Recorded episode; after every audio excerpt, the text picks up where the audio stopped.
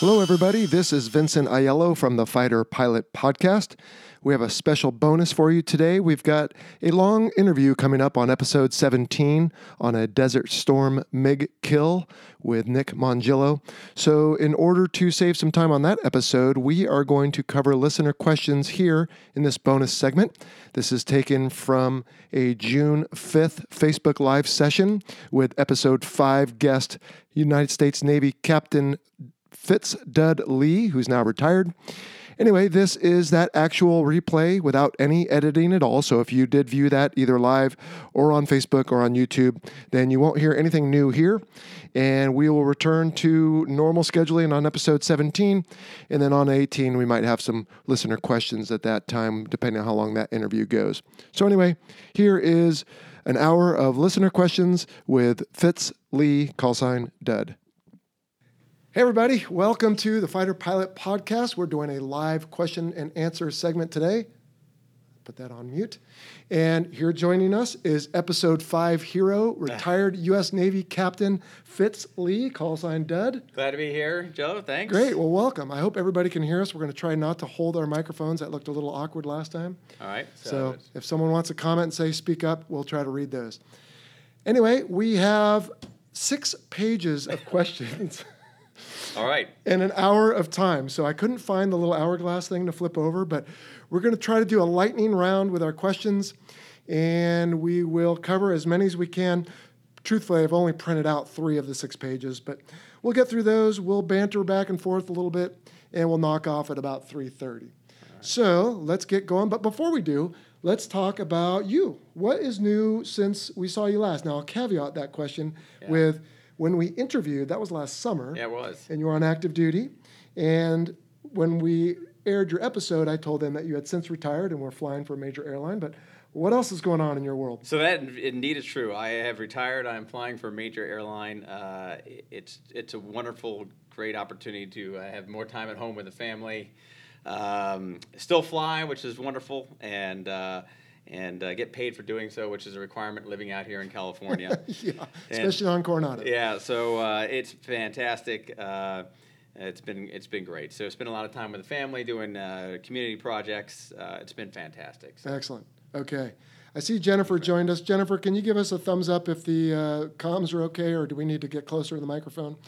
Anyway, uh, well, good. So you're quote unquote busy flying for the airlines, although not too much. You've had no, I mean I'm doing more things at home and with the uh, yeah. Like I said, my wife hasn't touched laundry in about seven months. She's Hey, pretty all happy about that. So dad of the year, just in time for Father's Day, by the way. Yeah, yeah. Nicely done. after 24 years though of handling all the laundry, I got a long way to go to make it up. So okay. good. And she works, so actually Yep. you guys can switch the roles a little bit. Yeah, it's been fantastic. Okay, outstanding. All right. Well, let's see. Uh, I guess we can just get right into it unless right. there's anything else. So, all right. Well, I'll take the first question. I'll pose it to you. You can answer. We'll again do kind of a lightning All right, round. is there, is there like a lifeline? If I had to, you know, maybe Jennifer, yeah, I can see your leer up. You maybe can help us. Yeah, perhaps. Okay, go ahead. Uh, all right. So the first question is from Steve. This was submitted back in April. So I'm, I apologize to my listeners. I've been Okay. remiss at getting through our questions. That's why we're doing this today. I don't know where Steve is from. He says, What are your thoughts on the effectiveness of two crew versus one, F 18C or E versus, he says F model, but I would put in D or F? Right. In a high intensity environment or in an emergency situation, who performs better, two brains or one? Do two people get in each other's way? Okay, well, so that's a good, great question, and one that was uh, asked uh, quite a bit. Oh, gosh, what's it been about a decade ago or more now since we uh, we introduced the F-18F to the F-18 community, which in the Navy had traditionally been a single seat community. Um, I will tell you this, uh, and also in, in, in uh, full disclosure, my brother-in-law is a Wizzo, a backseater in the uh, F-18F. Um, I have flown both single seat and and the dual seat, but by far mostly the single seat. Um, one plus one doesn't always equal two, uh, and sometimes it can be minus one. But I'll tell you, nothing beats an effectively trained uh, crew. It, it just doesn't. There's so much to do. By crew, F- you mean two? by yeah, Okay, by two. Yeah, all right. yeah.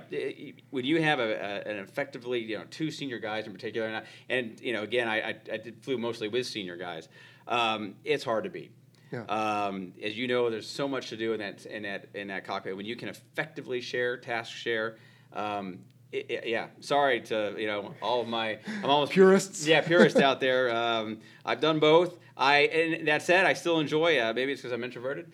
I and still enjoy the single seat. Flying by yourself? Yeah, but um, i i no question when you get uh, two people that are court. Now that's when you get that situation. When you don't, and when I first started, um, it was difficult. And like I said, one plus one it it doesn't always equal two, and sometimes it could be less than one. So if you're not effectively trained, um, it can, in fact, as the as our uh, Steve. Steve uh, mentions, yeah. In fact, you can. You can you can step on each other, and now once you have confusion inside the cockpit, uh, that detracts from all the things you have to do outside. So Certainly, but especially if you think the other guy is doing something. So, like you said, you could actually be less effective than just by yourself. I remember this discussion first coming up when a good friend of mine, Dave Chili Culpepper, Yep, uh, no who Chili Ball. is He and I uh, wrapping up, yep, Yeah. Mm-hmm. wrapping up his tour as CEO of Guantanamo Bay. We talked about this in Top Gun. And he said to me, Jello, he said, with the right RIO, he was an F 14 guy at the time, he said, I will take that guy any day as a crew of two. He said, the wrong Wizzo or RIO, forget it. I'd rather be my, on my own. So I think your answer is spot on. It all depends on who. And I bet if I had a Wizzo on here, he would tell me the same thing. Although, of course, he can't fly by himself or she. But the right pilot probably makes their job harder or easier. Sure. And so, to answer Steve's specific question, certainly in an emergency, I think it's an advantage almost with anyone because some people are not great at tactics and can detract from your situational awareness. But in an emergency, just about anyone's good at, hey, you handle this and I'll handle that. And usually the pilot is flying and the NFO is communicating. Uh, but yes, sometimes they do get in each other's way. And, and I agree. I spent almost my entire career single seat. But at the weapons school, when I had a chance to fly there with guys like Steiny Acevedo There and you go. Ofer, those guys were all Top Gun graduates. It was amazing. Yeah. You would go to do a certain maneuver as part of your air-to-air training, and suddenly you had the information. He's telling you things you want to know. It's it's perfect. it's impressive. so Yeah, very much Yep, so. I agree. So all right. Um, now that being said, let's add this to it. I, uh, we did say speed round, but we'll try. If you were to get called back or invited back or whatever, and they said, "Dud, we have a one-seat squadron for you or a two-seat squadron for you," not going into too much, you know, explanation on who the backseaters were. Is there one you would take over the other? Well, I mean, okay, so that, yeah, now being an old guy, I haven't been away from, I'll take the two seater. Yeah, okay. absolutely. Even if you get a smattering of performance from the guys in the back? yeah, yeah, I think so. All right, well, uh, they- but if I had to do it all over again, would I do it differently? No, Yeah, I agree. just because it's just uh, you know the, just the way I was raised, the way I do it. Is it again? Uh, I, we just answered this saying that yes, uh, an effective F crew is, is better than a uh, a single pilot. But Sure. uh, if I had to do it all over again, I'd still do it that way. But um, I'm glad that we have them out there, and uh, we need to have them out there. But uh, that's also for another question on the package. I think it's coming up. That's right. Yeah. All right, why don't you take this next one from Shane, whose question is from Facebook. All right. Is a high intensity environment or an emergency? Oh, no, sorry. That's Shane down here. Sorry Yeah. about that. If you fly the same airframe, uh, is it possible for uh, to switch to a squadron that you want to go to? For instance, when you were a kid and had a, a, a favorite squadron, or if your dad was a member of a certain squadron, could you request to go to that one? Well, uh, Shane, great question. Jello? Well, so I think what he's getting at is if you fly F 18 Super Hornet and you want to go to VFA 4, but your dad was in VFA 5 or whatever, I mean, bad example, but the point being, you can put in your request, but it really comes down to the needs of the Navy. Sometimes, if the stars align, it works out that you can go to a particular squadron. If they have an opening, they want you, and your timing works, then you can. But for the most part, you end up going where they need you based on the timing, their own rotation with deployments, and such on, so forth, I should say. Now, it also depends on where you are in your career progression. So it might be time. Let's say you're coming out of flight school as a brand new, you know, student graduate. You're no longer a student. Well, everything I just said is true. They're going to send you where they need young pilots.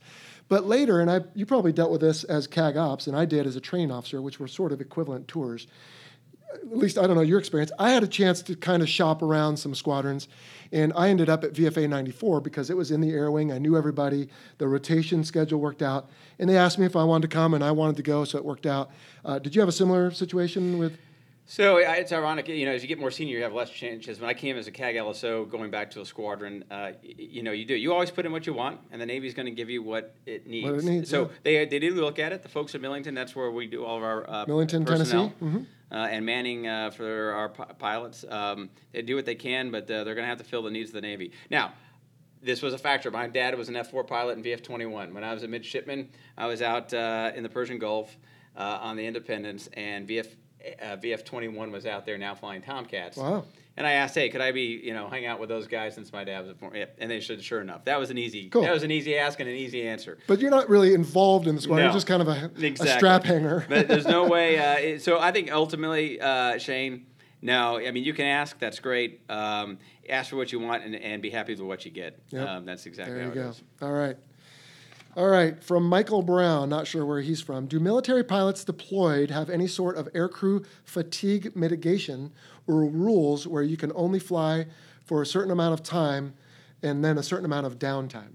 Yes. The short answer is yes. Absolutely. Um, a uh, that's governed by an instruction, uh, the 3710 instruction for in the Navy that all the naval aviators are familiar with, Chapter Eight.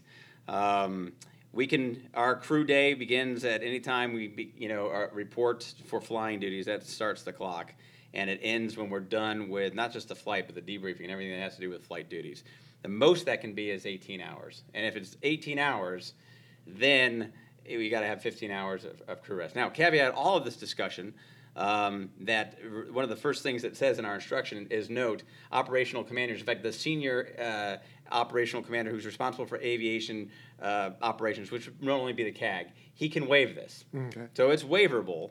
Uh, to the detriment, though, perhaps uh, uh, you know, obviously increasing, buying some more risk in doing so. So uh, yes, there's that. There's uh, how many times you can fly in a day, how many flights can be at night. So it, it's highly, um, it's it's regulated and it's spelled out pretty well in our instruction on what we can do.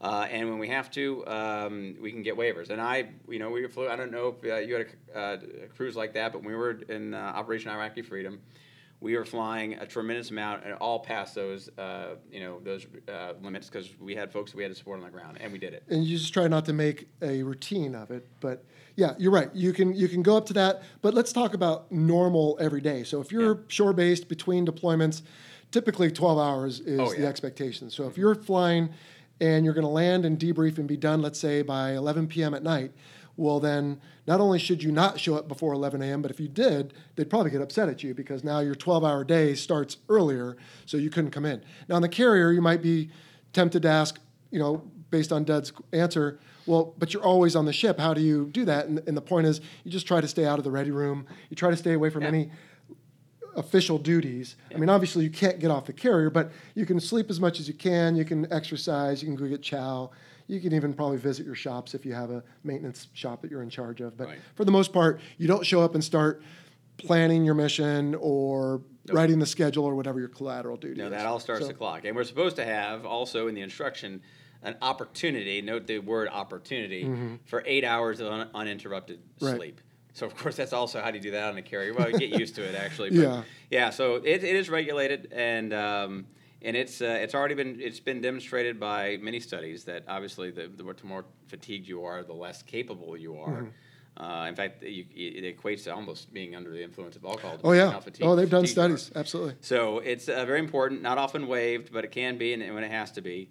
And um, so it, it is, and um, we do what we need to do to get the mission done. I will say our Air Force uh, brothers and sisters are a little bit, um, seem to be a little bit more stringent on, on theirs. Uh, I don't know how their instruction reads, but like I said right at the beginning, ours is waiverable. And, and when operations uh, make it requirement, and that's, you know, people's lives are at stake, we're going to do what it takes to get the mission done. For sure, for sure. And to your point, we try to provide an opportunity for eight hours of uninterrupted sleep, which usually, again, ashore means, in my previous example, if you're done at 11, even if the next day you're not flying at all, you would expect to hear them say, don't be, well, you would just do it. Don't come back before 11 because that's when you left here the night before. Yep. All right, you want to take Rob's again from Facebook? All right, Rob. Thanks for. Uh, my, I can see that there's folks joining, and if I could really see that far without the aid of glasses, I'd welcome you all. But I can't see anything. It's all blurred to me. So, All right. Jello, over to you. But uh, thanks for joining us. Uh, question after listening to Top Gun and Vietnam Ace episodes. If soft deck for training is 10K uh, feet altitude, how do pilots develop low level ACM skills as demonstrated in actual combat situations? The, uh, the aircraft performance varies at altitude. How is this gap in training rules covered? Very good question, Rob. Absolutely. So just to remind everybody, so the soft deck is an altitude above the actual ground where when we are doing training dogfighting, that we then restrict ourselves to certain parameters and minimum airspeeds so as not to depart controlled flight. And then what you have is the hard deck, which is 5,000 feet above the actual ground or water. And at that point, if you dip below that, you treat it like the actual ground. If you hit it by even 10 feet, you are a rocks kill, as we call it.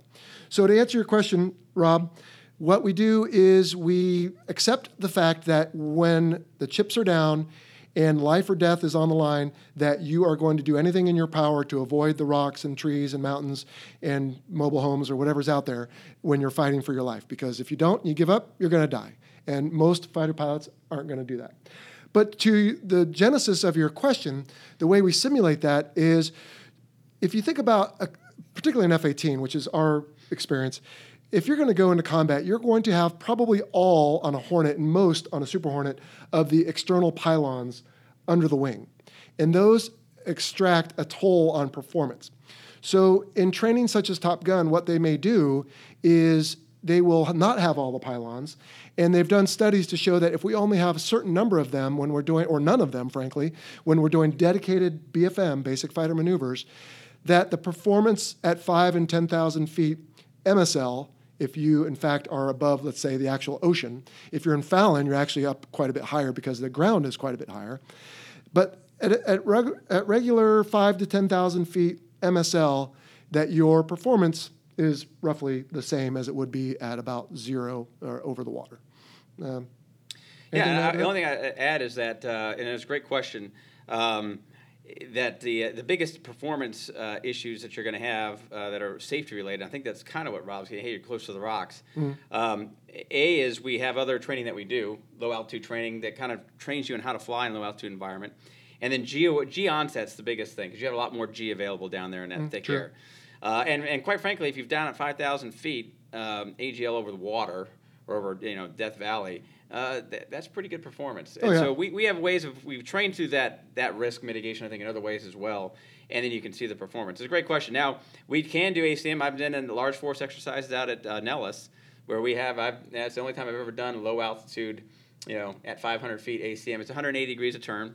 Uh, it's pretty impressive, but again, we train to that. And again, it's a risk mitigation, right? Because right. um, you wouldn't want to go out of control at 3,000 feet because that's where you're training because uh, then you would have to eject out of the aircraft almost right away because otherwise your rate of descent could be so great that you don't have enough time. So, so it's a midi- it's a cost benefit analysis, and I think we do fine by our, our current training. Yeah, rules. I agree. I agree. All right, uh, I think it's next uh, for me. So to- Tomaz, Tomaz, maybe. Uh, asks, "What's your opinion?" Uh, well, I don't know if we can answer this one or not. What's your opinion of the F-35? We can certainly answer that. have you had any personal experience with it, or have you asked others who had experience with it? Uh, well, I have. Uh, I've, I've, pet one once because it was. Uh, I called it the mythical unicorn. We've been expecting the F-35 since about 2012, and, and uh, as some of you may know, we uh, in the Navy have, we haven't yet uh, introduced it officially, IOC'd it yet. That's coming later this year. The Marines have. The Marines have. The B um, model. That's mm-hmm. an interesting discussion as well, but I'll stay away from that one. Um, and I have certainly no friends that have flown it, and, I, and here's what I will say. Uh, and I, in fact, I talked to a JO at the Naval Aviation Muse- uh, Museum about a month ago. I was there and asked this Marine captain who's flying it, give it to me straight. And uh, you know, I trust the JOs. And he says, I will take that. I'll take this airplane right now. And this is the B model into war, where it's designed to go in those high threat. And I was like, well, that's a pretty good endorsement. Yeah, yeah for sure. Um, it's got some work to do. It's very, very expensive airplane. Mm-hmm. Um, mm-hmm and uh, you know uh, it's the largest DoD acquisition program in all time as, as far as costs go. So um, it's That's amazing, by the way. Yeah, and it's an ama- it's going to be an amazing and a great airplane. Right. It's uh, it's unfortunate it's taken so long to get here. Um, I think that's a result of the complexity. That and the fact that we have so many players, international True. and everything else. True. So I think we've learned a lot uh, in the United States in general, not just the Navy, uh, right. but and, and, maybe we don't want to go down this kind of big path again. Um, but it's going to be a great airplane. Uh, and what our national leaders have to balance in a resource constrained environment is how much do we, you know, how much can we afford? Right. And, and, it's going to be very, very expensive. And, and the Navy's thought about that, but I think we have a question coming up that talks a little bit more about that. Um, if not, I'll, let me just touch on it right now. We can always say we are touched on it. Yeah. So I mean, it's it's uh, we're not going to have the, the, air wing of the future that, that we envision here in the next uh, 20 years is not going to have more than one F-35 squadron in an air wing. Really? Yeah. I did not know that. Yeah, so it's going to be an F 35 squadron and three Super Hornet squadrons. Hmm. Um, so um, we're not going to have a lot of them. Uh, we just can't afford a lot of them, but they are going to give us some tremendous capabilities. And I will also say, having done a lot of integration with the F 22, working with Super Hornets, uh, the integration of the fourth and fifth generation fighters is a, is a is a really nice compromise, if you will. Like, sure, we'd love to have all F 35s, sure. but we can't afford that. Yeah. Um, the integration of the two is going to be is, is going to be quite an impressive capability uh, as as we move forward. So yeah. very expensive, uh, very capable, um, and so and if the guys flying it right now say they'd like to take it to war where it's designed to go, then that's a pretty good endorsement. And and it's not even you know there's still some things that are going to be upgraded here, moving you know, and software and everything continues to improve. So yeah, future's bright for that. Tom, as my answer to this is simply I have no experience with it. I've had anecdotal experiences like I just had with Dud and I I don't know why, but I missed all the in briefs and all the different discussions as I was transitioning out, and so I just never really became aware of anything. So, but everything I've heard is pretty good. But yeah, to your point, very complex with so many partners with all compete not all competing needs, but a lot of competing needs, international players, and I heard at one point parts of this airplane were made in 48 out of 50 states. Yeah, but you see that in the Hornet as well. Do you? Okay. So as, as you know, I worked on Capitol Hill, right. uh, and that's just part of the politics of everything. that way, nobody cancels the program because everybody loses jobs in their right.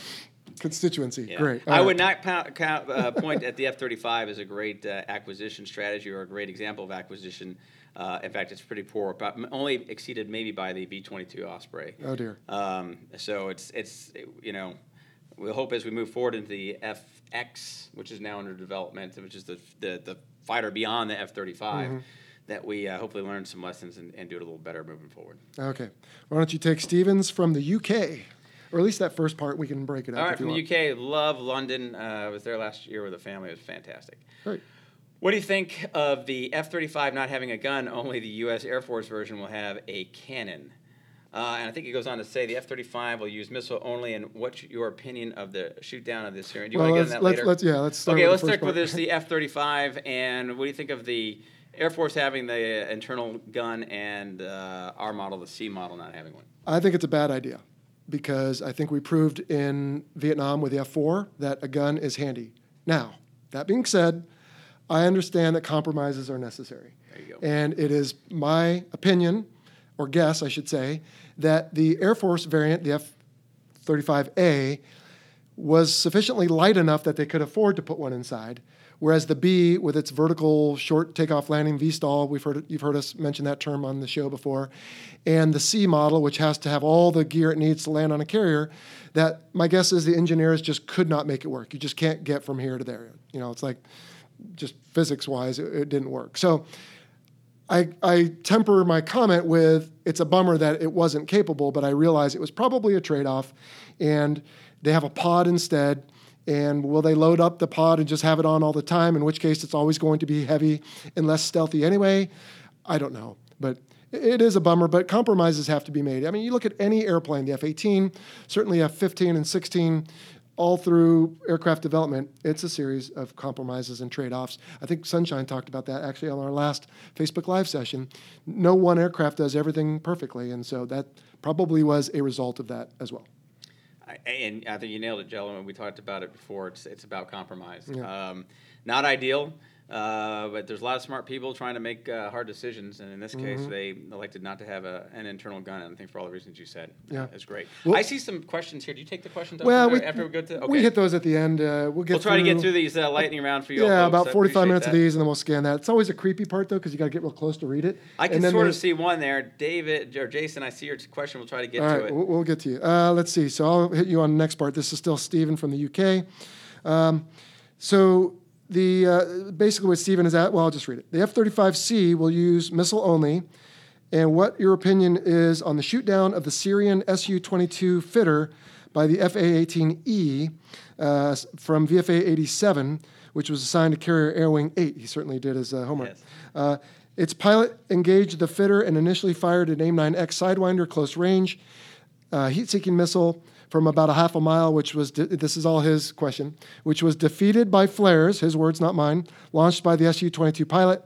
The Super Hornet then re engaged and fired an AIM 120 AMRAAM, uh, which hit the fitter despite being fired from relatively close range. How did a 30 year old Su 22 defeat a modern AIM 9X? Well, I think uh, we'd have to interview the pilot who had to end up uh, ejecting out of that uh, airplane uh, to, to answer that question. Uh, uh, in all honesty, there's not a way to, to do that. We don't have enough information, and if we did, we probably couldn't, given our backgrounds, wouldn't be appropriate to really comment much further. I will say Right. this: uh, the airplane was shot down, so congratulations to the whole team who did that. Um, there is a, uh, and I don't have it here, but you can g- g- do a YouTube search and you can hear uh, the pilot who flew the mission and the folks that were involved in the mission real time talk about it at last year's Tailhook uh, convention. It's uh, it's worth it if you uh, want to know more about how, how it all went down. Um, they did a great job. They did their job, and uh, they shot the eventually they shot the airplane down. Uh, and his call sign again was uh, Mob? Mob, yeah. And like we're all tight. So when, when something work doesn't work, try something else. And he did. He switched to AIM-120 and it, and it blew the guy up. Good so, on him. Yeah. And so, it, yeah, other than that, um, I, I, I wouldn't uh, lose heart in the AIM-9X. It's an, an amazing missile, and there's not enough information, even when you listen to Mob's uh, recount, to understand what may or may not have happened. True. Yeah, and I'm trying to get in touch with Mob uh, Grand from episode seven. Tried to put me in touch with him. So one of these days, if we can connect and he's willing, we'll try to get him on the show. Uh, but we may not connect, and he may be unwilling. I don't know. But you, you know, Stephen, your question was, uh, what is your opinion on the on this whole situation? And I would say to that, if I may get semantic, that it's hard to have an opinion when I know certain things from our career as fighter pilots that we can't disclose in unclassified settings. So, you know, again, I think Fitz hit it on the head. You, things happen. We don't know if maybe that missile had a problem. Maybe there was some one in a million thing that manifested itself in the first, as I understand, combat employment of that weapon. But I, I'm not going to either offer answers or excuses because, frankly, I just don't know. Same as, as you said. I'm glad we have the AIM-9X. Yep. So, All right, I think Steven's last one is here. I'll ask it to you. Why does the United States Marine Corps use a lot of FA 18D? Does this model of the Hornet have an extra capability over the C model? uh, nope, has no. It's, in fact, it is the C with two seats, 800 And pounds. a little less gas. You think we're 800 just about to get there? Yep. 800 pounds less gas. But this gets to that earlier question. You know, do we have a what's better, single seat or dual seat? Well, the Marine Corps, um, you know, has uh, you know takes its mission of supporting troops on the ground very seriously, as we their- all do. It's oh, their- yeah. But it's their bread and butter, right? That's right. Uh, you know, they talk about joint warfighting. The Marines have been doing it from their from their birth. Uh, these guys are 2nd Mm-hmm. to none when it comes to that. And so that FAC-A mission that they do, uh, and that we do as well, is a two-seat mission in the Navy and Marine Corps. And so uh, they needed to have that uh, two-seat version. It is, in fact, a Charlie model with just less gas. And to make it easy, we have the F-18A. We made a two-seat version. Anyone want to guess out there? They've seen episode six or Oh, okay. 10. It was the B, then the C, and then the two version of the D. Now, right. after that, it kind of breaks because the E and F are are quantum leap above the other one. And it's a new design, but it's the same. It's the same thing. E single seat. That's right. F is the dual seat of the E. The G is what breaks the uh, the paradigm. Yeah, they should have skipped right to H or something. yeah, but anyway. okay. So anyway, that's it. They, they do it because they have that FAC-A mission. That's primarily why they they have single seats as well, Mm-hmm. uh, and that's what they'll send to the aircraft carrier air wings when we integrate uh, on time to time. Yep. But uh, for that FAC-A mission, they, they got the D model. okay. Yeah, nothing to add. I agree. Navy bought those too. We bought two seat models, but we use them all for the FRSs training. True, the Navy does. That's Yeah. true. And just a quick note on that: an F-18B and D and F, I guess, can be configured so that the back seat is for the Wizzo, which has the side controllers and all the HOTAS that he or she gets back there, or another stick and throttle for your right, first flight exactly right. or follow-on flight. All right, uh, why don't you go with Mark? We're not sure where he's from. Okay, Mark asked, did you ever get to sit in the cockpit of a foreign, non-American produced, friendly or otherwise, aircraft, and what struck you about foreign air forces as otter strange? Maybe I should have taken that one. Well, you can have a go in a second, but yes, I did get to sit in Oh, a, yeah, yeah, in a yeah. MiG 29 Fulcrum. Oh, even better. And yeah, it was neat. It was just, you know, it was foreign to me. So it just struck me as different and odd. But given enough time to get used to it, I probably could have flown the thing and become accustomed to it. But the layout, the gauges, of course, the I don't even know what do you call the Russian Cyrillic or whatever the language is. Yeah, it's not Cyrillic. English. It's is that what it's called? Okay. Yeah. Um, so all that to me, just the whole experience was very foreign. Um, the way they have their stick is positioned a little differently, with a little more of a, a of a twist to it, and you sit a little more. It seemed like to me in that aircraft a little more upright. So it, it felt very foreign. But at that time, I'd flown nothing but the F 18 after training. And so I was very used to that. So I think I could have jumped in probably an F 15 and felt, you know, some things look somewhat similar, but it would still feel a little bit foreign. So for me, it was a MiG 29 Fulcrum. Yeah, for me, it was a MiG 19, Pakistani MiG 19 out of Karachi. You got to sit in it? Oh, and then fly it. You got to fly it? Yeah, so we are yeah, No so way. yeah, so Wait, by, not by yourself. No, no, no, no. no I, I had. Uh, I don't know what the guy's name was up front. Uh, probably couldn't pronounce it very well, even if I knew it. Uh, I do have a distinct uh, memory, though. Again, this is Karachi, Pakistan, um, a city of 20 million people. But where the base was, it seemed like it was a you know base of 100 people. Yeah, um, and uh, there's a whole bunch of bearded guys looking up at me, it's, and it's not a very high uh, ride up uh, there in the MiG 19. And uh, I just thought, what did I just sign myself up for? um, and and of course now it's not really fair. I mean, this is 19 late 1950s technology here. Um, so the little you know stick with a little bicycle brake and all the things that I saw there were uh, again a little more awkward, not as well engineered as say you know 1980s F-18. I wasn't expecting that, but uh, it was quite an experience. Um, it the flight went fine. It reminded me of flying the T2 Buckeye, big straight Okay, wing. It didn't sure. didn't bleed much in turns. It was it was kind of interesting, and we made it back. Uh, I guess of note though, and I had reason to be cautious. My our CAG the next day flew the uh, the equivalent. It's Chinese made, but of a, basically a MiG 21, Okay. Pakistani F7 20 or something. Yeah, and uh, the canopy fell off on that one in flight. Just fell off. Just fell off. Just, Okay. Yeah. So anyway, it was interesting. Uh, it, it is rare though, and, and both of us are fortunate to have, uh, I think, to have done that. We don't we don't do enough of that. We have True. we have pep tours where people can go fly different Right. tours, but Yep. uh, it's rare for to get the opportunity. So I was I mean I was happy to go. A first of all to go see a different country. Yeah. You know, going to Pakistan and Probably got off the boat for a little while to go do that. Exactly. There you so, go. That's always yeah, a win. Yeah, and Okay. uh, yeah, not maybe as big a win as you would hope, but it was still a win. and, uh, Excellent. but it was good. It was a good experience. Cool. PEP means what? Personal Exchange Program. Program, yeah. So we have Aussies and Brits that come over here, and we send folks. So I had a friend who went and flew with the Swiss Air Force. Yep, Uh, F-18s, so, yep, cool. Spanish. All right, why don't you take Brad Wolf's question from Facebook? All right, Brad from Facebook. Have you ever dropped something in the cockpit and gone inverted in order to hopefully retrieve it? Yes, absolutely. I, unfortunately, I did not. It was my functional check flight uh, little, you know, checklist, and it's a little, you know, like this, and you write down when you do certain things, and I put it on my knee board and didn't secure it well enough, and went to do something, and off it drifts behind me. and Dang it! So I had to do a little bit of like finessing to try to get it, and roll up and inside down and push, and it it didn't come back, and this was on the ship until. Can you guess when I finally got it back? On the trap? Exactly. Whoosh. it flew up and uh, came up to the windscreen Yeah, and just grabbed is. that, stuck it in my nav bag, Nothing to see here. check off everything else that was done because I remembered from memory, and off I went. But I did hear anecdotally of an F-14 crew. I don't know if this is true or not, but it makes a good story, so let's call it true. Who accepted an F-14 from another squadron because we sometimes move aircraft back and forth between squadrons. And the first thing you do when you get a new airplane is that functional check flight. And on their inverted check, he said he found a moldy peanut butter and jelly sandwich in a plastic bag. Classic. I don't know if that's true or not, but it's fun enough, Yeah. so we'll, we'll pretend it is. Yeah. How about you? Uh, I know I have. I can't remember what it was for. Couldn't have been all that important. And I do. I, I- I do have a you know memory of being you know I don't know maybe I'm batting fifty percent. I'm on occasions like yep I got what I needed or no I didn't. And then what's worse is you've got to go tell maintenance about it Right. because something's in the cockpit that that downs the airplane. So Yeah, that's didn't right. happen a lot, but uh, you'll try anything not to have to be able to make that call to maintenance saying hey jet's down for FOD in the Yeah, cockpit. no, no, no. Jets down. What for? Yeah, exactly. Fog in the cockpit. Yeah, what? right. In the cockpit. Oh, okay.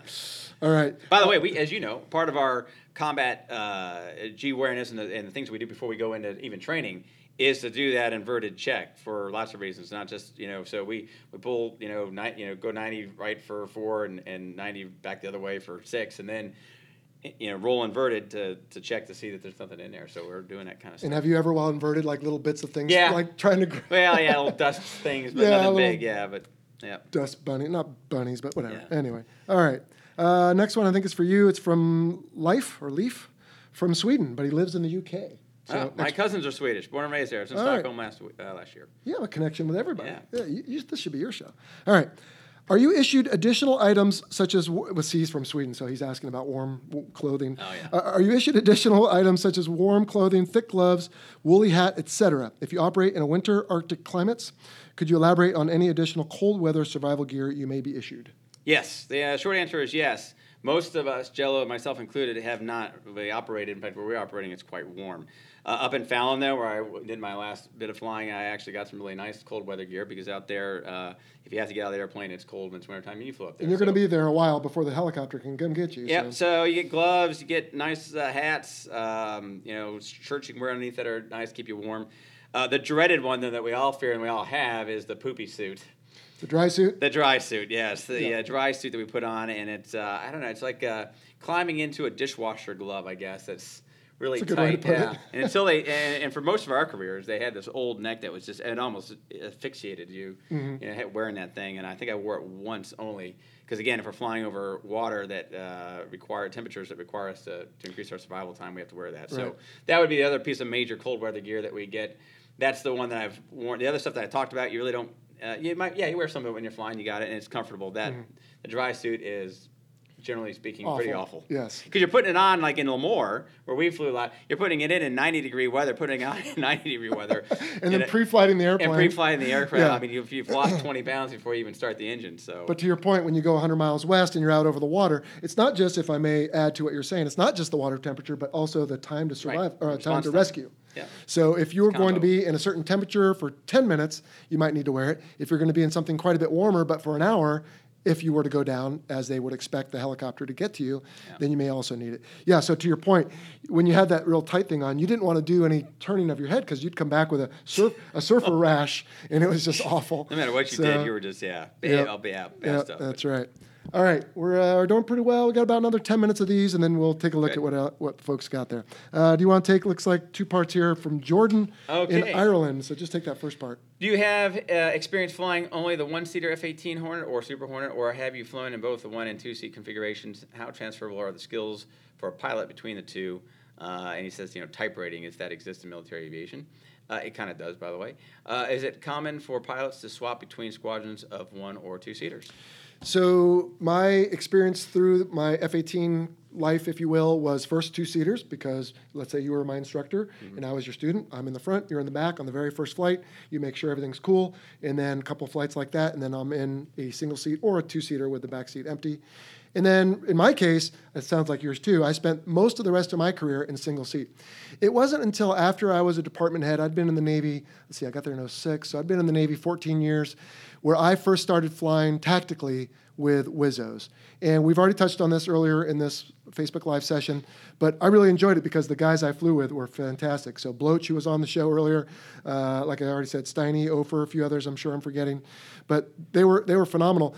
But to your point, the skills are transferable, but there are some things that I was used to doing that suddenly I wasn't doing. Right. And I'll give you a very easy one communicating with air traffic control. Ah. Yep. And in not doing the communicating, I found it skipped a part of my brain. Absolutely. And so I would miss level off altitudes. I would miss headings. I would Never miss a call when you're flying the airplane just by yourself. Yep. Exact had the same exact experience. Yeah. So the, the again, the short answer I think is very easy to go from one to the other with some proficiency, jumping from one to the other, but um, it does take some. I don't know, situational awareness on your part to go not only the way I went, but I've heard other people who went all two seaters to a single seat suddenly were forgetting to do things because they were used to someone else doing them. Exactly. That was exactly my experience. Uh, for the type rating piece, if you want to think of it in type ratings, A through uh, D are all single type rating, if you will. No re- required training to go in between.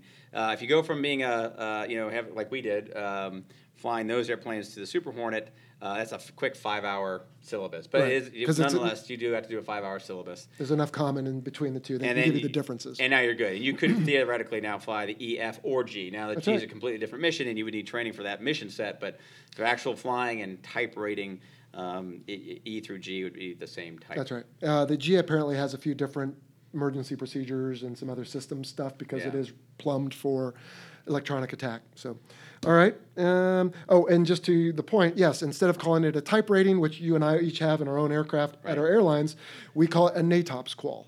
So at one point, I had three NATOPS quals. I had A through D Hornet, uh, EF Super Hornet, that was before the G joined the group, and F-16 AB. So I had three at once at one point. I fun. too. It just wasn't as cool. It was a T-34C instead of the F-16. But Ah, yes, yeah. well, So, yeah. But as a so CAG I'll LSO, I did a get a higher. chance to fly all of the airplanes off the carrier, which is cool. Oh, very good. Yeah, that is that's good stuff. All right, uh, let's see. Mine to you then, right? So, so still Jordan from Ireland. I know there are some roles that only the two-seat Hornet can perform. We talked about that earlier, mainly forward air control, airborne. Yep. With the introduction of the F-35 and eventual retirement of the Hornet, what do you see as taking over those roles? Possibility of two-seat F-35 for the Navy, or are the automated systems in the F-35 advanced enough? The RIO Wizzo will soon become an endangered animal. Okay, so we so to make this uh, speed round, we can do it quickly. Yeah, it, it, there won't be, as I touched on earlier, for the foreseeable future, next couple decades, it's a single F-35 squadron, single seat, with uh, with uh, two, three Super Hornet squadrons, one of which will be the F squadron. Right. So uh, no, Wizzos aren't going away. Uh, they're only, you know, then it's only one squadron per air wing, uh, but they're not going away. There won't be a two-seater F-35. Uh, that's not going to happen. So And that's not new. They've had single seat aircraft since the F 14. I mean, Yeah. you'd put a pilot in the back, but the first time you flew, you, you were flying, and same with the A 10 and a few others. yeah, so um, so they, yeah, I think we covered that through. All right. Uh, but I guess, uh, will the backseater soon become an endangered animal? I guess not, because you said they'll have an F squadron. Yeah, we're Uh, gonna- yeah. And the Gs. Yep. And the Gs. All right. Different All right. mission though, but different mission set. They're actually called EWOs. Ec- ECMOs. Is it ECMO? EWOs now. Oh, okay. Yeah, electronic warfare officers. I think I've been of- saying that wrong on Yeah, so they're EWOs uh, Alright. in the back of the of the G instead of ECMOs, which is what they were on the back of the Prowler, uh, and uh, and then we have our Wizzos, and those are two distinct mission sets. Gotcha. I can't remember who asked that one, but I'm going to ask this one because it's about carrier ops, and I think you can touch on it pretty well with your CAG ops background. Uh, so, speaking for carrier flight operations, does only one squadron fly at a time? This will be a pretty easy one. Uh, this is from Steve in Canada. Uh, but he does say, I'm sure that answer is no. So, how about we just say no? No, Uh, so pretending here, he says if VFA, VF 103 and VF 96 are going at it, the, the CAT, the safety LSOs, for example, do they all stay the same for that cycle or do they change guys? Uh, let me just paraphrase this. Um, so, you know, what if uh, Hornet Squadron is flying with the Greyhounds and all that? I think you get the point. Uh, do they change everyone from the brown shirts, yellow shirts? So, getting the point of it. Tell, tell us how it works. No, it's an air wing team. We're all working together up there. So our we have you know folks that are specialized troubleshooters for each aircraft. They go with that aircraft up to the catapult. But we we, we train together. We work together as an air wing. So there's it mixes completely. And in fact. Uh, sometimes in, in extreme circumstances, you alluded to, to it earlier, sharing aircraft or at least donating to another squadron. We took it one step further in our operational uh, um, Iraqi freedom. Uh, well, no, it's different crews, but we're still over Iraq. Um, we actually shared pilots. Oh, wow. And because there were with the duties that we had to do for strike planning, there weren't enough pilots Wow. to meet the mission requirements. So we would share. We had a you know a memorandum of, uh, of understanding, and so Mm-hmm. we actually shared pilots. I would fly my sister squadron's aircraft and vice versa. Um, it didn't work out well for one of our aircrafts, as it turns out. It diverted into Al Asad. It then got full of gas on a hot summer day, started to take off. Uh, unfortunately, in the X-wing fighter configuration, meaning the wings were still folded. So somebody screamed at him to abort. The pilot aborted. Thank goodness he was safe. And you can imagine it almost like a cartoon, uh, like a Bugs Bunny. You know, can't, uh, happy to be alive. Can't believe what he just did. Takes a big sigh of relief and sets the parking brake. You want to have a guess what happens when he sets the parking Keeps brake? Keeps all the heat in there and it just blows up festers and, becomes a fire and a Oh, Class dear. Bravo uh, mishap. So Now, anyway, not, not to uh, derail your story, but he could have done that in his own airplane. He couldn't. Right, but as it turns out, he did it in did it the ours. other, so Uh, put some anyway. egg on So anyway, we all fly together. We all train together, Yeah. and when necessary, uh, we even share each other's uh, food, so to speak, to get the mission done. Yep. And that's exactly what we need. Yeah, Steve, we talked about this on episodes 11 and 12 with Pappy and the yellow shirts, the, gosh, Green how many? shirts, I think brown shirts, yellow, whites. well, the yellow, the yellow is all ship. The green can be ship or squadron, but Yep. the, the ship's green and the ship's, uh, just those. purple The- is just a ship. Oh, purple, thank you. So those will be for everybody. And then you'll have specialized, like Fitz just said, for your squadron, like when you're doing your startup or when you're on the catapult. But otherwise, every squadron's going to fly almost every cycle, and paddles will wave no matter who's coming down Yep. according to CAG Paddles' direction. And so it's all one giant team. Yeah. All right, I think we have time for. Uh, we're getting close. One more quick one. Well, I don't know if it's quick or not. I haven't read what it is. Uh, how long? Who read that one? Uh, anyway, I'll read it to you. This is from Zachary on Facebook. How long exactly di- does it take to do all those operations to launch a single plane again on the carrier? If operating at full launching capacity, how quickly can the carrier launch planes? If the carrier had to scramble a large, a large amount of planes to take on an incoming threat, how long would that take?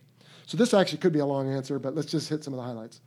Uh, well, so we can launch and recover uh, simultaneously. Um, the deck has to be spotted uh, correctly to do what you're, uh, what Zachary is maybe referring to. Um, if it were a pop-up threat, that could be a, an issue. But we, we can launch a plane every, gosh, uh, 45 seconds. Probably to, less. I yeah, mean, if if we you got all to. four loaded, you could shoot them all four at Yeah, once. we can shoot them pretty quick. Yeah, we Right. can, in fact, we can do cubby launches and other things. We can shoot them quick. But if we're launching and recovering simultaneously, we try to recover aircraft uh, anywhere from 45 to 60 seconds. So that's that's standard. Yeah. So, and then after that is what you can launch off the front end. So it, it- relatively quickly. And let me uh, put a different spin on this answer, if I may, uh, Zachary. The, the longest it could take is weeks. Now, bear with me, right? Before a ship goes anywhere, we've got pre sail meetings, we've got all the operations. I mean, there's so much that goes involved to getting a ship out where it can do it. And then once you're on the ship, then it's just a question of, like Dud said, the spotting, the posture that you're in. And so the shortest, if weeks is the longest, the shortest is maybe as little as five minutes if you have alert sevens, which I've stood. That is where you're in the airplane. I've launched on them. Waiting, and I have too, and it took me about five minutes. Um, in fact, I was on alert 15, which is where I'm wearing my gear in the ready room downstairs, and got called away, and I was airborne in about seven minutes. And but to your point, if there's a giant incoming threat and you know about it, you might have what's called an alpha strike ready, where everybody's been briefed, the planes are fueled and loaded, and they're all ready. And if they get the word, "Uh oh, here comes the enemy," or "Uh oh, we need to go attack," then they could have all 20 aircraft launched from the word go in I don't know, maybe 10 minutes? 10? 15? I was going to say 20. I mean, if everyone's not in their jets, I'm saying. Oh, okay, Everybody's going to yeah. run up there and go. So it depends on the threat. And, and I, yeah, and you hit on it. If, and if we weren't, uh, if we're not aware that that kind of threat exists, uh, that should never be a pop-up threat, a, a huge bunch of people coming at our Yeah, ship. But we, yeah. should, we should know about that well in advance. Right. If we were off the coast of southern Florida and suddenly the Conch Republic or whatever comes out after us, then we, Yeah. we've, we've failed ourselves. So, all right, Dud, let's give everybody an extreme close up of our uh, beautiful faces here. All right. And we will zoom up to the top. And we might be quiet a little bit. We're going to scan through and uh, see how it's going. And, and now you can see my hair that's growing out that I desperately need a haircut. All right, so I got thumbs up on the uh, audio, so that's good. Oh, there's Rhett. Yeah, I need to talk to him about. Uh, Rhett, give me a shout, dude, when you get a chance. We need to talk about uh, if you're still connected to VTs. We need a show on on that. Everybody is asking who's heading to flight school. There's the one from Jason that I think I saw. Go ahead and start reading while I'm looking at the other. Jason talks about are all adversary pilots Top Gun grads? Is there a specialized curriculum for adversary pilots versus fleet pilots? And that's a great question.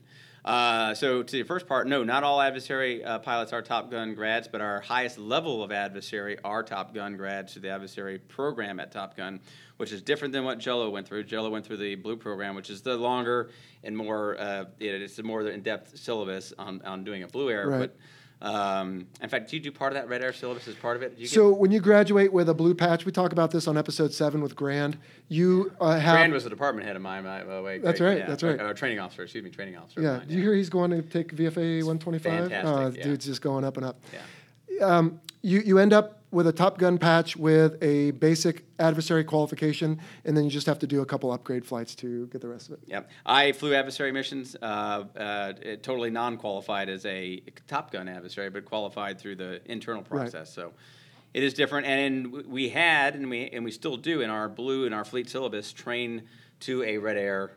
Uh, you know, some red air proficiency because you know, unfortunately, we have to provide a lot of our internal red air, and we want to do that professionally and give our guys the best training we can. So we, sure. we train to it even in the fleet. We're trying to get away from it as much as we can because our airplanes need, uh, you know, a little bit of rest, and what, what flying they do needs to be on our blue side, not the red Right. side. For sure. Good question, though. All right, I'll ask you this one from Bruce. Uh, hey guys, always wondered, do you have de-ice, anti-ice on the F-18? I never see any boots or hot strips. How do you guys fly in icing? This is the coolest answer ever. We go faster Cool. Yeah, I like that. That's because that's what we do. Because with the airplanes we fly now, have all that stuff. That's It's right. not cool. uh, what we do, well, first of all, you try to avoid it. that's right. Yeah, that's the first thing. No airplane wants to be, you know, I, I Mm-hmm. don't ever want to be in ice, even the airplanes that have, are designed to be able to fly in it. We just fly faster, and that is simply the, we have an engine anti-ice switch. Correct. Uh, and but after that, it's uh, fly faster and, and have the friction of the uh, air over the jet, keep it warm enough to Yep. prevent ice. So uh, high ice, no de ice, and you try to avoid it. Yep. All right. Uh, typically, how many hours? This is from Neil Braden. How many hours needed in the F 18 before heading out on your first carrier landing training? So this one could be for you. Well, I came right out of the FRS and I was out on cruise within 60 Well, days. so I think what he's asking is how many hours in the F 18 before heading out on your first carrier Oh, your landing? first carrier. so Oh, this would yeah. be in the FRS. yeah, so we do that at the end of the syllabus. But it's Uh, not based on hours. It's based on progressing through the syllabus, right? It is, and I can't remember. Sorry if there's even a technical. There may be a technical s- minimum requirement. I think it's minimum hours, hours, yeah. like 50 or so. But the bottom line is, it's always at the end of the syllabus, um, uh, and um, so at that point you have around 100 hours or so. You've already, as a naval aviator, you've done daytime landings, and nowadays a T45. Right. I did it in A4. Did you have A4? A4, yeah. Yeah. So we did our day work in the A4, uh, A4, TA4. TA4J J, Skyhawk. Skyhawk. Uh, now it's the T45. But in the fleet, we do at the end of their FRS tour about 100 hours. They've been there for probably six to nine months, depending on delays, and they're landing it the first time at night. Pretty cool. Awful. And it was, uh, it's one of the you know greatest things as an instructor, as an uh, as a FRS LSO. Uh, it's really cool to take guys to the to the Oh yeah, no doubt for sure. All right. Um, so Milan asked, "Do most operational jets with two seats have dual controls?" We covered that earlier. So if you weren't here for that, or you probably asked it before and we just hadn't gotten to it yet, then you can go back and listen to that. But the answer Uh, is yes, they do have dual. We can stick but a stick on it. but not right. But well, actually, do most operational jets? Uh, so no, most training jets will, but most operational. yeah, no, yeah, have they don't. Yeah, they do not have will, will not. That's right. Yeah. All right. Let's see. When you first become a naval fighter pilot, what do you fly to train to become one? And do you guys remember your first F-18 flight? How was it? Oh, so yeah. what's what's these days? What does a student go from zero to sixty in as far as jets go, leading up to an F-18? Do you know? Uh, well, it's going to be the T6 Texan for Right. Mm-hmm. primary and a turboprop airplane. If they select jets, they're going to go from there. The T45. It's that simple. Yep. We'll do an intermediate and advanced syllabus. It takes should take about two years to get them through all of that. Uh, you know, beginning, intermediate, and advanced jet training. Then they go to the FRS for the F18. That's another six to nine, closer to nine months really, Mm-hmm. uh, of training, and then you're finally in the fleet. Do I remember my first F18 flight? I do, but I have a better memory of my first solo because it was in a, an enhanced performance. We uh, we The bigger engines? Mm-hmm. bigger engines, and it was the air show bird. It was completely clean. Oh, no pylons, no drop tanks. It it just about scared me. I, I, I went down in our Owens Valley there where we trained 500 feet, stood it on its tail, and the top of the area I think it was 28,000 feet, Mm-hmm. right? And it seemed like it was only 20 seconds before I had. Besides, I was too scared anyway at that point. It was like riding a rocket ship. Now it, it- that was it. That was my first solo. I remember very distinctly when I put the thing in burner that I like, oh my goodness. Yeah, it was very That- very that- cool. that is totally cool. remember it. I remember Yeah. my first time over the boat like it was yesterday. Oh yeah, yeah. So, first time in three. A4, I certainly do. I remember my first two-seat flight at VMFAT 101 at then Marine Corps Air Station El Toro because it was was with the XO, which was the Navy senior guy. Uh, Gutenberger was his name, who had promoted me a few days before. And it was in a jet that, because it had so much trouble, they had painted the word Christine up on the tail, which, if you remember the show, I don't remember the name of the movie. Was that the movie, Christine? Yeah. But it was like, like some haunted car. Yeah. And so they did. They painted Christine on the tail. And this was out at the depot actually recently. And it was, it, we did. We had an emergency on our first flight. And of course, I had him there to help me handle it. I think the APU or something. So you had the Um, XO. or the I AMAT, I had mean. I had the FRS's one and only um, at the time. Uh, it came from Tomcats, dual anchor RIO. On your first flight? And my first flight, he was my on wing. So my first four flights were with. So I actually signed for the jet because he couldn't. Wow. And uh, so he was allowed to take uh, guys up, but I flew with a two anchor guy right from the get go. Great guy. All right. See, you got a love for those guys. All right. Who else we got here? Gavin Duff. You know? No, yeah. Hey, Gavin. All right. Ha ha. Fly faster. hey, Gavin, congrats, man, on everything you're yeah. What, what's his? He's well. Anyway. Oh, he's we'll doing get fantastic. I know he is. For everyone listening, Scumbag. keep that name in in, uh, in your memory. That's right. One day, CNO. We'll have him on here as air boss. Yeah. yeah. How often are Hornets washed? Co. Uh, every seven seven days is uh, Boom. by instruction. There you go. This was from Mike Norman. I see some covered in grime and some really clean. Care to keep elaborating? Well, they do get dirty. Uh, they are supposed to be washed every seven days. Uh, it- even if it's washed on Monday, by Tuesday or Wednesday on the ship, oh yeah, absolutely. it gets pretty grimy. yeah, absolutely. And that's because people in, inexplicably put their hands on it with grease on their hands. and- Plus, the troubleshooters are touching it as it gets on the Greasy catapult. stuff's blowing across Stuff's yeah. around. Yeah. But for the most part, we get out there with that bubbly stuff and try to mm-hmm. clean. Even the Every pilots on seven off days. days, we get Yeah. out there and, and do that. So, yep, seven days. as part of what? As long as the ship can give us the water and all that kind of stuff, but yes. corrosion prevention stuff. Okay, well that is. Let's see. What's oh so they keep coming. All right, Stephen, yours is going to be the last. We're down to just about five minutes left. Uh, all right, Rob, you might be the last, but after you, Rob, that's it. What's the heaviest weapons load you have flown with? I don't, I don't think I have an answer for this.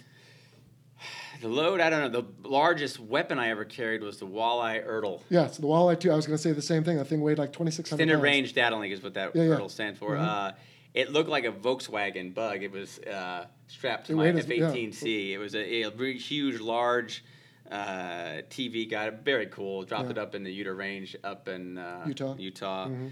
Uh, so yeah, very memorable because it's such a huge weapon. Yeah, I remember flying one of those in Puerto Rico before Roosevelt Roads closed, and we were going to employ it, and something happened, we couldn't. And other than that, I it's a shame. I don't sit here and say, oh, I had two AMRAAM, two AIM-9, bunch of these, bunch of those. I do remember flying next to a VFA 94 jet. I can't remember who was flying it, and I have a picture of it just loaded with MERS full of, of 500 pounders. And I think we went up to Fallon and dropped them. But it might, I want, might have been Rusty, but I, I don't remember. Harm and JSOW are the other, uh, They're not heavy. but Harm, uh, big, kind of a big missile. Yeah, 800 pound missile, 100 pound. I want to say. Yeah, it's pretty large on the airplane, and Mhm. yeah, but yeah, yeah, nothing, nothing like the old glory days uh, with the A6 with the you know, a rack of twelve, you know, five hundred pounders Yeah. on each, you know, each multiple ejection And you, rack. and you drop yeah. them and you leap up because you're Yeah. so light suddenly. That's right. All right, last question from Rob. Have either of you flown below sea level? No, So, well, I want to correct you. Have you ever landed at El Centro? oh, is that below sea level? Minus 43 feet. Really? I guess. Oh gosh, yeah, I, I stand correct. I sit corrected quite a bit because I did a lot of debts down there. There I don't go. remember that being minus uh, Yeah. forty. Uh, Yep. Yeah, field Yep. elevation. I am level. fairly confident that I'm going to stick to my guns on that. Okay. We also do fly over Death Valley, Rob. but never that low. But we're not supposed to be that low. Now, if you're flying over that particular camp where people prefer to bathe with less than all their clothes on, then some people have been accused of going lower. But no, we uh, over Death Valley, we're supposed to stay a little higher. Any national park, we have to be three thousand feet or above. That's right. So Um, but landing at El Centro, which is below sea level, yes, we have. yeah. Excellent. All right, good day from Australia. Well, good day, Mark. And I that, love Australia. I've been there six times thanks to the Navy. I don't like Love being it. off the coast of it. That's the one thing. Oh my goodness, Brisbane once. So I did the crocodile hunter before the stingray got him. That was sad. Oh, did wow. a zoo there. Did Sydney twice, Perth three times, and uh, yeah, love Australia. Excellent. All right. Well, Dud, we are going to wrap it up. We're just about out of time. want to come. Thank you for coming on the show. Well, thanks, Jill. And so before we wrap it up, because I want to, I'm kind of, I, you know, uh, you, you started off with a podcast, and now you're doing these live stuff. So how are things going? Oh well, thank you for asking. Uh, wow, it's almost like you were thinking ahead for that. Uh, they're they're they're going well. Thank you. Um, we are we're doing great. We just launched today our merchandise store. So for anyone who's wanting some cool fighter pilot podcast logos or swag or coffee mugs or mouse pads or whatever, it's on our Cafe Press site. So you can find that on Facebook and Patreon. Uh, Twitter. We also announced it on gosh, I don't know where else, but uh, a newsletter. That's the other one I was thinking of. So we're doing that. And, you know, I've always said doing this isn't about the money, but enough people came up and said, hey, would you put together some t shirts and stuff? We, would like to have them. So we did. And right now we have some introductory pricing. So we get a, a buck maybe or two from each shirt. Um, Cafe Press keeps the rest because they have to make these one at a time. So it's not a huge money making deal, but that's not the point. People want to show our colors at an air show or wherever. And so now you have that opportunity. And so well, we then I got to say, A, I don't get paid a dime for being here, but I'm glad to be here. Thank you. And B, uh, I'm not really on social media. I have none of those things. I have a Facebook account, but I guess people can find me, but I honestly, I don't even go there anymore. So, uh, but that's great stuff. Well, you're not getting paid, but I will give you. And I said it wrong with sunshine, by the way. I didn't. I said patch. I meant to say a sticker. Oh, so here's here's a look at cool fighter pilot podcast sticker, Holy cow, Jill. Thanks. and and a That's a pretty cool a, looking a magnet. right I better. Well, he is good looking. I think. Yeah. Uh, and a magnet as well for your beer keg or uh, or good. fridge. I mean, or whatever you got. Uh, Awesome. but yes, you're not getting paid. That's true. And I didn't even buy you lunch before this. That's awful. I should have at No, least no, done it's, that. it's awesome. But, Glad to be here. uh, and and yeah. I think what you're doing here for, um, you know, I know it's not about, uh, you know, for, you we, Jill and I have talked about this. You know, in our line of business, it's completely normal to get ha- heckled severely for doing something like this, uh, and we all applaud that. Actually, we're glad, and, and uh, Jello can take it. Um, but it's not about that. It's really about, you know, when I was a kid, even though I'm a third generation naval aviator, all I wanted to do was fly. And I see from the folks up there, uh, you know, really interested. I would have been a kid glued to this thing And I'm glad you're out there inspiring the next generation of uh, naval aviators because we need good pilots out there. And I'll sure. tell you, I, I know Jelly would echo the same thing. Yeah, fly for the airlines now. That's great. I wouldn't have done it any differently. Eh, My time in the Navy was such a blessing, and, and the people I worked for. Uh, like I said, if, if that's Deedle Duff up there, uh, one of the best people you're going to meet, and he's just one of, of, of hundreds, we could all yeah. point to. Uh, And so it's uh, it's been fantastic, and I'm glad you're doing this, and it's great for naval aviation, and uh, I hope the audience enjoys it. So, Uh, they yeah. seem to. I get emails all the time from people who thank me for doing it. I received one today from a gentleman who flew F4s in Vietnam, and he said, "I listened to it. My wife listened to it. Thank you for what you're doing." And the air boss on the last Yeah. episode at the end said, "Jello, thanks for what you're doing for naval aviation." And it's kind of silly, but I get a little bit just warmed by that because I enjoy doing it. There's people out there that love it. It's it's the folks that wish they did what we do.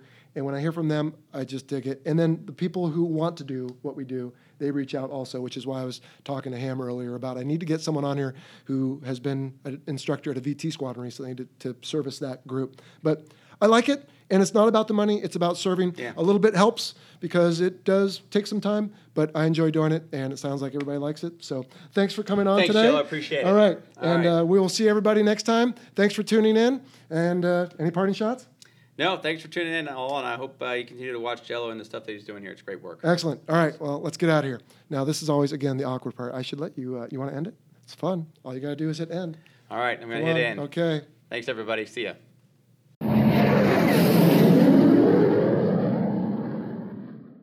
Cool. They- they- was We were like right at one hour. It was great. It was great. That was great. Oh, we're still recording. All right. Goodbye, everybody.